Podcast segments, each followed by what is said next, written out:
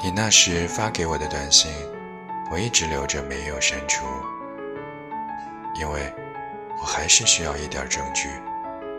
证明即使是你，也有过那么爱我的时候。跟你的恋爱啊，就好像是去一个遥远的异国旅行，沿路都很开心，就算心里知道，绝对，绝对没有机会在那里定居。我们不知道彼此的名字，我们只是常在同一个车站等车，在同一个橱窗前驻足，在同一个节目播出时发笑，在。同一个月亮下失眠，然而这些已足够让我爱你。